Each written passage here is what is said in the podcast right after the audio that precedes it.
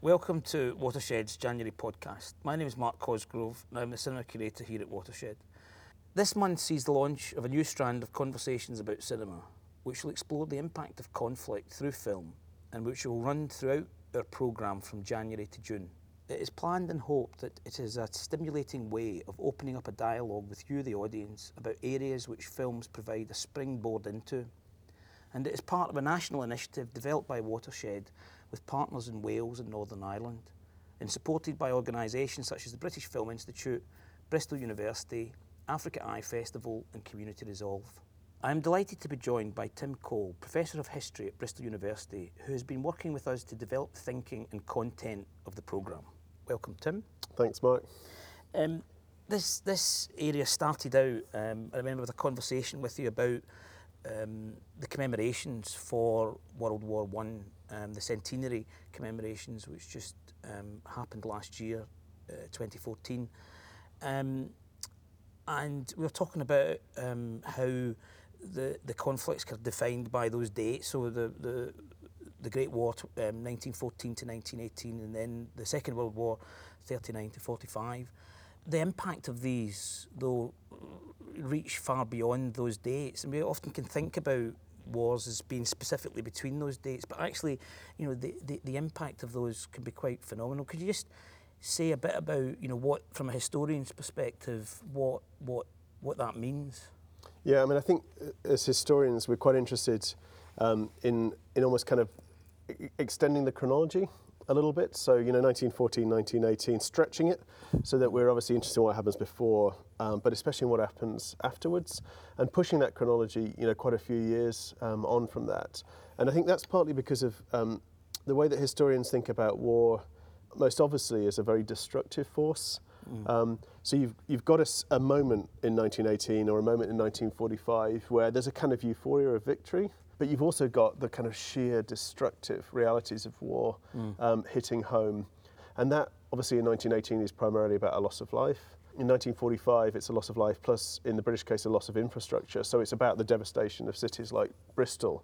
And so that's one of the stories I think that historians are interested in telling is a story about the way in which societies, um, individuals, nations start to deal with, pick up the pieces, if you mm. like. Mm. And I think that's one of the things that, that's interesting about um, as the, the kind of ways in which war is destruction provides a sort of new cinemascape. So mm. there's, I mean, there's something about a ruined city, isn't there, which is a very different kind of cinemascape well, we than a built city. Well, we see these, um, and I've just seen them recently, the iconic images of Dresden with that um, amazing sculpture mm-hmm. o- overlooking. Um, and you know, you think of um, Hiroshima mm-hmm. and the devastated. Um, uh, and these are very powerful yeah. Um, images of the of the war. Because I mean, they're almost apocalyptic landscapes, mm. aren't they? So they're the kind of um, landscape of science fiction, mm. rather than a landscape. Um, they're a landscape of the future, an imagined future, rather than a landscape of the mm. present. So I think they're really jarring. You know, if you think about Hiroshima or say Warsaw, Mm. Um, in 1945, I mean, the images of Warsaw are of an entirely destroyed city. Mm. And I think one of the questions, um, you know, that we're interested as a historian, um, as I'm interested in as a historian, is really, you know, how do you kind of start to build a new world on the basis of the rubble? But I, I think, you know, this series is partly thinking about, well, what are the the kind of how far is the rubble a productive space mm. for um, uh, for cinema to work with? Mm. So to work with these kind of apocalyptic landscapes mm. in the present and to tell stories within those landscapes. So mm. something like the Third Man, mm. um, in many ways, I think is working with that moment, isn't it? Which is a kind of mm. very particular moment in urban history. Where um, cities um, are looking different, that there's something about the kind of planned modern city that's been undone by the destruction of war. Um, and that's a, it's almost like a liminal space where all sorts mm. of things can happen. Passport to Pimlico. You know, a lot of these mm. films are films that really are about rubble mm. and about um, destroyed urban environments, a mm. city like you've never seen it before. And, al- and also um, the ways in which the order has changed. I mean, I think the you, you, know you mentioned Passport to Pimlico, and we're screening four films as part of this um, Rebels in the Rubble season, which are Passport to Pimlico, famous Ealing um, comedy mm-hmm. set amidst the bombed out ruins of, of London.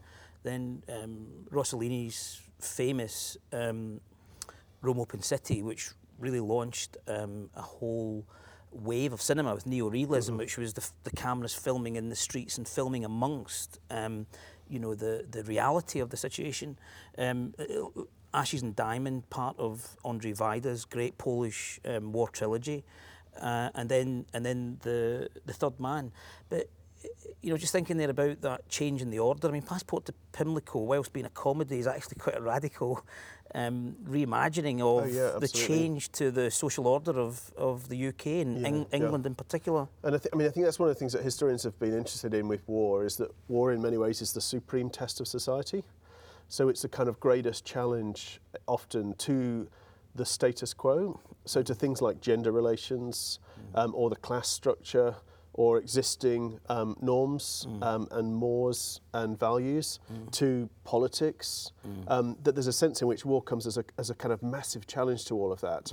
And so I think in the immediate, I mean, during the war, but especially in the immediate post-war period, you've got a kind of period of flux. So in a sense, cities, you know, the kind of landscape of a city is in flux, but so is the social structure mm. or the kind of politics of a city. So I think something like Passport to Pimlico is an interesting film. In many ways, it's riffing off both those, isn't it? Mm. Because it's thinking about a sense of here cities look different, but actually there's opportunities for a new kind of society. Mm. There's kind of radical opportunities as well.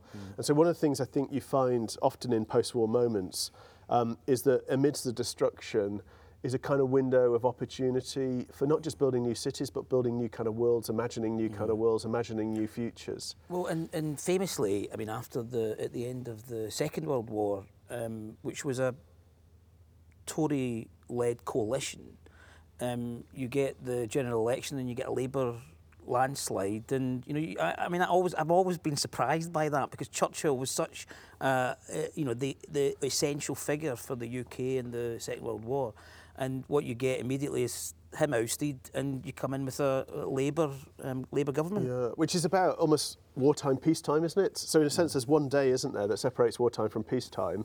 Um, and partly you've got continuities, but I think you've also got this kind of radical moment of change, which is that actually the politics for war may not be the politics for peace, that there's a, a kind of aspiration for creating something different, for sort of building a new world.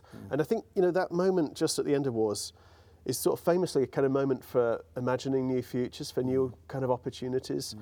And uh, I mean, that, that I think is a very productive space politically. Mm. But I think it's also interesting in, in terms of this series, I'm thinking about how that's a very productive space artistically as well. Mm. So, what happens just after the end of war can be kind of culturally, as well as politically and socially, economically, kind of very productive. And is it is there? Um, I mean, what what are the um, what what are the sort of essential differences um, between the end of the World War One and World War Two? I mean, you said that World War One was about people. Um, and Wo- World War Two, because I mean the scale of the, the deaths in World War One, um, but World War Two was different and it had a different um, sort of legacy, a different impact. What what in broad brushstrokes were the are the differences the the post World War environment of World War One and World War Two?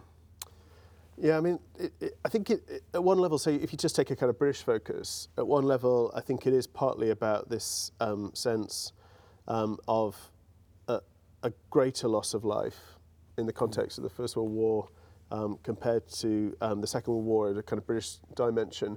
But in the, the British context, in particular the Second World War, there's kind of much greater impact upon um, Britain. You know, any notion of kind of Britain as a sort of island safe is, is starting to be chipped away at, isn't it, in the in the context of the First World War, but it's really kind of totally destroyed. You know, I think aerial bombardment is like a game changer in the way that people imagine safety and think about notions of security, and that's um, starting to develop in the First World War.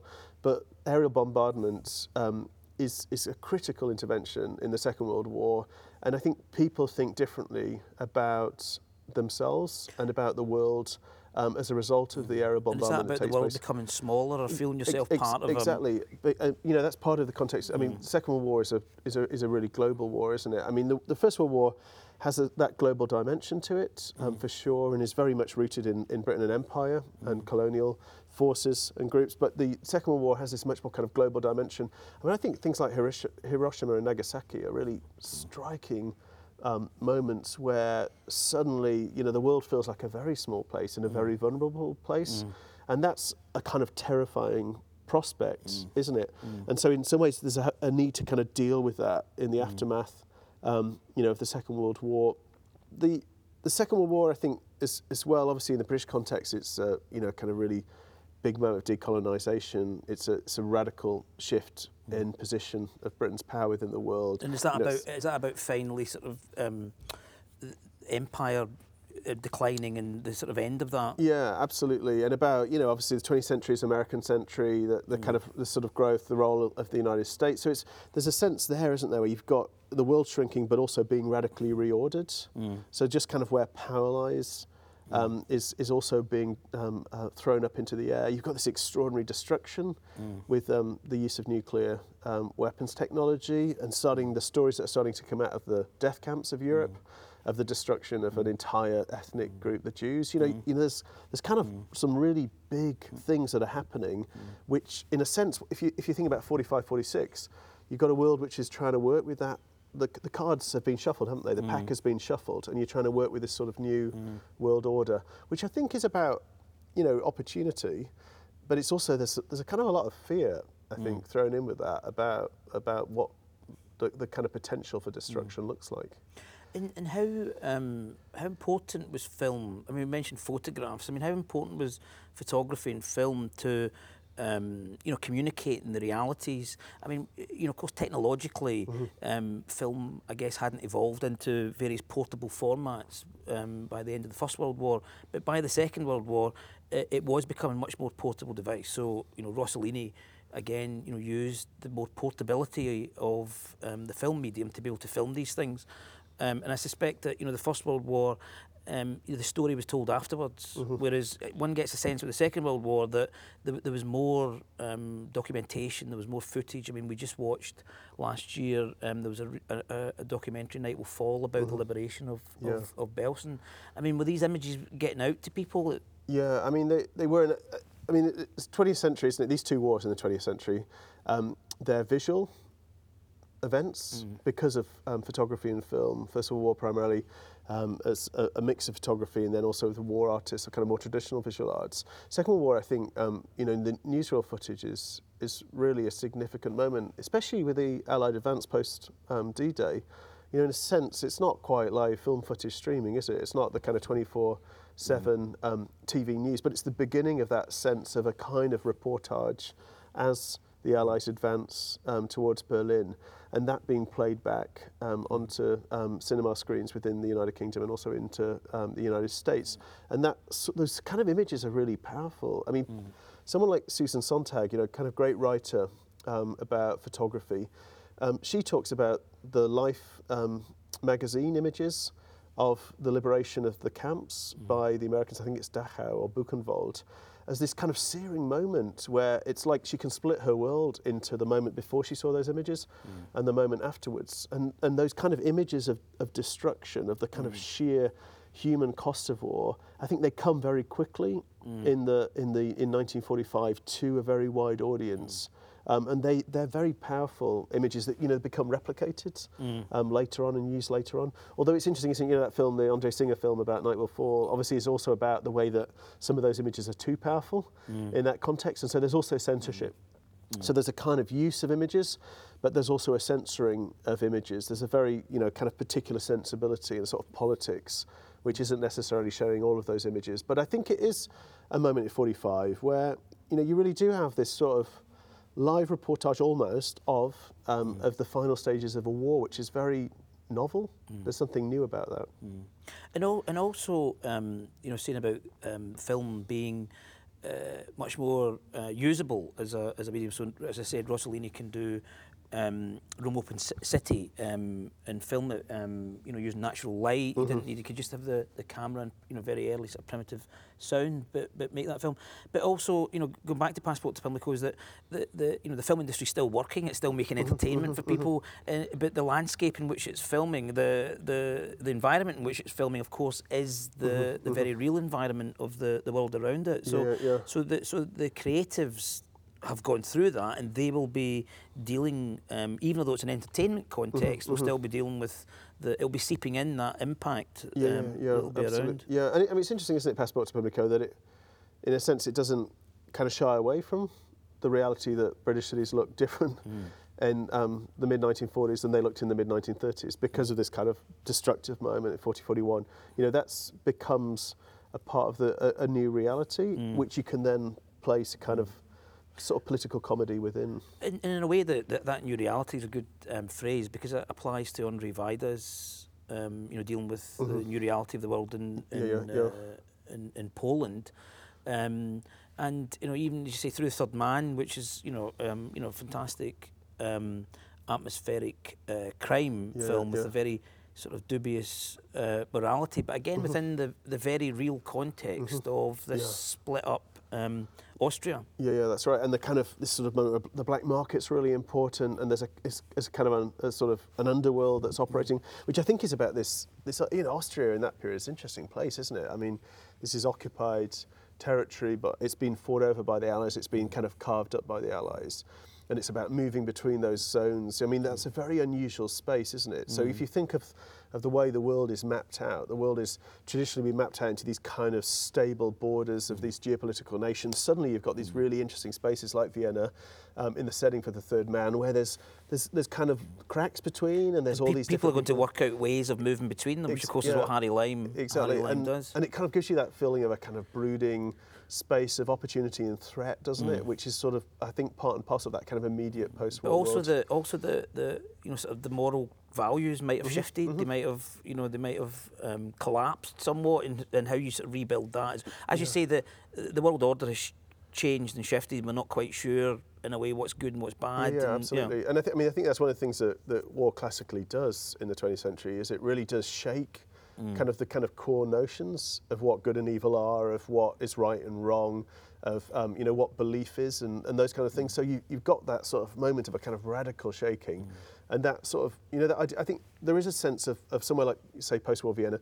It's very much a liminal space, you know, which is it's kind of betwixt and between. It's between um, war and peace. It's between a kind of you know a being a sovereign territory and becoming something it's kind of under this allied control. And it's between this moment where you know a set of values are being kind of questioned and challenged, mm. and there's sort of opportunities in that as well as mm. um, you know as a kind of the downside of that, which I think comes across really powerfully in, in the mm. Third Man. It's a brilliant film in some ways at kind of evoking just this kind of strange place and, and time. And I think you know Orson Welles, and I'm sure that's what was why he was attracted to play the part, is that it's it, it- it's a complex character who is is neither good nor bad, but he's he's he's both. Mm-hmm. Yeah, yeah. So he's very charming, but he's also dealing in contraband, and Mm-hmm. ultimately it's killing people. And when you get the backstory, but it, as you say, it provides that. Um, flux Mm-hmm. that um, you know that, that character can portray really brilliantly, which I'm sure is why why somebody like Welles would want to Yeah. to do it. And I think it is, you know, I think the world is in flux in those moments. You know, 1918, 1919, 20, 19, 45, 46, 47. You know, the, the things are up for grabs, aren't they? And so it's a really slippery um, kind of moment um, where an, a, a sense of, of the old hasn't quite yet gone, the new hasn't yet quite come. There's a kind of negotiation, there's a sort of a merging of those um, two. And what and what about um, you know moving on to films which you know go back to that moment? So Testament of Youth um, is is coming up, um, which is a new film from Vera Brittain's um, famous memoir of World War One. I. mean, what what what what do you th- think about films that are dealing with that moment in the past? You know, the sort of examples that you would say are kind of good examples of of how that um, you know immediate uh, post-war moment has been has been dealt with. I mean, I think one of the hardest things probably for film to deal with is to deal with kind of void, absence. So that's obviously one of the things that's happening, isn't it, in that moment? Um, so you've got these kind of gaps, which is you know gaps in families and in communities, um, in an, in a nation within the continent, and and sort of visually, say post forty five, you, you know you've got the bomb sites, haven't you, which kind of persist through to the fifties. So you've got these kind of gaps in a city, but there's these kind of more profound gaps, absences, voids, which I think is the hardest thing in many ways for film to deal with. You know, it's that's the kind of challenge visually, isn't it? Is how do you represent absence, the kind of that which has gone and which will never be replaced, um, and in particular people. So absent people, I think, is one of the sort of bigger representational challenges. It's not just film, you know, it's the kind of arts, it's, um, it's in, in literature. That's the sort of the real challenge, I think, of a post-war moment is how do you try and capture, convey that sense of the thing that's gone, mm. death, you know, the kind of ultimate sort of void and absence. Um, and I suppose memorials are trying to deal with that, aren't they? It's a sort of memorial culture that emerges in 1919, um, you know, which is really trying to deal with that. But that, that feels to me like one of the kind of the really nub cinematographic kind mm. of cinematic challenges, artistic challenges, representational challenges. I mean, a way that um, the film that comes to mind actually is Polanski's The Pianist, which is you know return to Polanski to um, Warsaw in the 2nd mm-hmm. World War, and um, which is a film um, I'm sure will screen as part of um, the conversations about cinema impact of conflict. But it, it seemed to me that it, because he had lived through it, Polanski's and of course Polanski's also in the Andrzej Wajda films. That's mm-hmm. how he, when he was when he was a teenager, he was he was um, working with Andrzej Wajda um, in those films, and famously got out of the ghetto. Um, and he makes this film, The Pianist, about 10 years ago, um, and extraordinarily powerful. And it feels as though there's an authenticity in that he understands that very thing that there's the absence mm-hmm, of mm-hmm. all those things and the horror and everything and there's a feeling that you know unlike a film like say Fury which I watched and was very uh, concerned about as a, as a, as a, as a film um, the pianist seems to have an authenticity to it and perhaps that comes through the the the, the lived experience mm-hmm. which Polanski has, which he never talks about, but it feels as though it's very much up there in the screen. Yeah, and I mean, it's, it's an interesting notion, isn't it? It's about almost like who can make who can make a film about war, who can make a film about the Holocaust, who, uh, in, you know, in that context, Polanski, um, is, is there a kind of authenticity about mm. actually being there that gives you a sense of the, the kind of finer, mm. almost imperceptible, hard to communicate sort of notions mm. and ideas? I mean, I think Pianist is a really powerful, brilliant film in many ways. There's that wonderful moment, isn't there, I think, in the film where um, the guy who's managed to survive Nazi occupation of the city is threatened to be killed during the point of Soviet liberation. And that's kind of one of those moments, isn't it? Kind of sort of classic ambiguities of this kind of final phase of the war where um, you know he survived. It seems like he survived, and the war's over, and yet in some ways the war is still carrying on. And obviously that's a very strong narrative in the Polish, you know, the Polish case across Eastern Europe. Um, there's a question, isn't there? And if you look back at it now, is that Soviet liberation is, is looked at in a different way um, mm. post 89, isn't it? It's not just a kind of liberation, but also a new sort of occupation mm. um, within the East. And that's very strong, I think, within Eastern Central European filmmaking is kind of working with that sort of ambiguous story. And it's that thing about revisiting the subject matter. So um, Andrzej Wajda, whose Ashes and Diamonds was screening and was made, you know, a few years after mm-hmm. the post, were very much about that um, post uh, war experience. But he revisits Katyn, where um, the uh, Polish uh, elite were all um, killed um, by by the Russians, mm-hmm. and it mm-hmm. was suppressed for a long time, and he and then it became public. But he he you know famously made a film about it um, a few years ago, and it feels like there are directors who've come through the Second World War. Um, who you know do want to go back and revisit those mm-hmm. stories, mm-hmm. and you mm-hmm. said in the sort of Eastern European, mm-hmm. from the Eastern European perspective as well. I mean, it's it's interesting, isn't it? It's still those wars are still very kind of productive spaces culturally. Mm. I mean, they're, they're kind of revisited and revisited again. You know, that contemporary films are still in some ways going back to those moments. I mean, there's not a sense, is there, that you get kind of 1945, boom, end. There's a kind of little limited moment of kind of cultural production, and then that's over. Actually, these are these are stories that people return to mm. um, again and again. And I think you know, it's it's sort of emerged. The wars, those two wars, have emerged as defining events, haven't they, within European um, history and culture, and I think they, they remain very sort of potent cinematic um, experiences. You know, I mean, you kind of hope that. I mean, obviously, I've got a, a, vested interest in historians looking at that period, but I think there's a vested interest in, in a sense of everyone looking at that period that, the artists need also to be engaged because those are kind of significant moments that generate, I think, much bigger, broader questions about humanity, what it means to be human. Those are the kind of things that matter in some ways, aren't they? Asking those big questions. And uh, what what's um, planned with the season is that you know audiences are going to be invited in to engage with it as well, engage with the work that artists, filmmakers have made uh, about it. So, is is there a way in which um, you know, film either at the time or it was made at the time or by filmmakers reflecting back can, can be viewed as a history lesson? Yeah, I mean, I think to some, to some extent, well, I think I think there's two histories uh, operation with any of these films. One is the kind of the history of the event that it's talking about, say First World War, Second World War. I think for me, often the more interesting history is the kind of the moment of the production of that film. And I mean, that's one of the things I'm really interested in, in as a historian is that I'm really interested in not just what happened during the wars, but also the ways in which um, post-war generations have sought meaning and uncovered stories. And I think those stories say as much, say, about the post-war world as they do about the war themselves. And so I think that's one of the things that's really interesting about cinema and, and war is the way that actually, for me, cinema itself is, is historical. It needs to be historicised, that these films are made at a particular moment, and those, in a sense, reflect the kind of concerns of that moment as much as they tell us anything about the, the war themselves. And so I think they're really valuable um, stories to get us thinking historically. I mean, I guess I'm interested in that more generally. As a historian, I'm kind of interested in maybe as people go and watch these films, um, thinking not just about the war, um, but thinking about the moment when that film was reflecting on the war and also our own sensibilities today as a cinema audience. So you've got kind of three histories at play. Mm. You've got the history of now, today, the history of back then, which might be 19, you know, 46 in Vienna or whatever, 45, mm. 46 Vienna. But you've also got this moment when this film is being made and the kinds of concerns mm. of a post-war world. And I think that's what I always find really stimulating thinking as a historian about cinema is that, that kind of moving between those different moments in time and sitting in the, the cinema watching a movie, it kind of forces me in some ways to confront and deal with those three different moments in time mm. and the kinds of things that matter, you know, at those different moments in time. I, I think that's a really interesting point because what does it mean for an audience to sit today in, in Watershed or in a cinema and watch, you know, Ashes and Diamonds, mm-hmm. Rome Open City, Passport to Pimlico.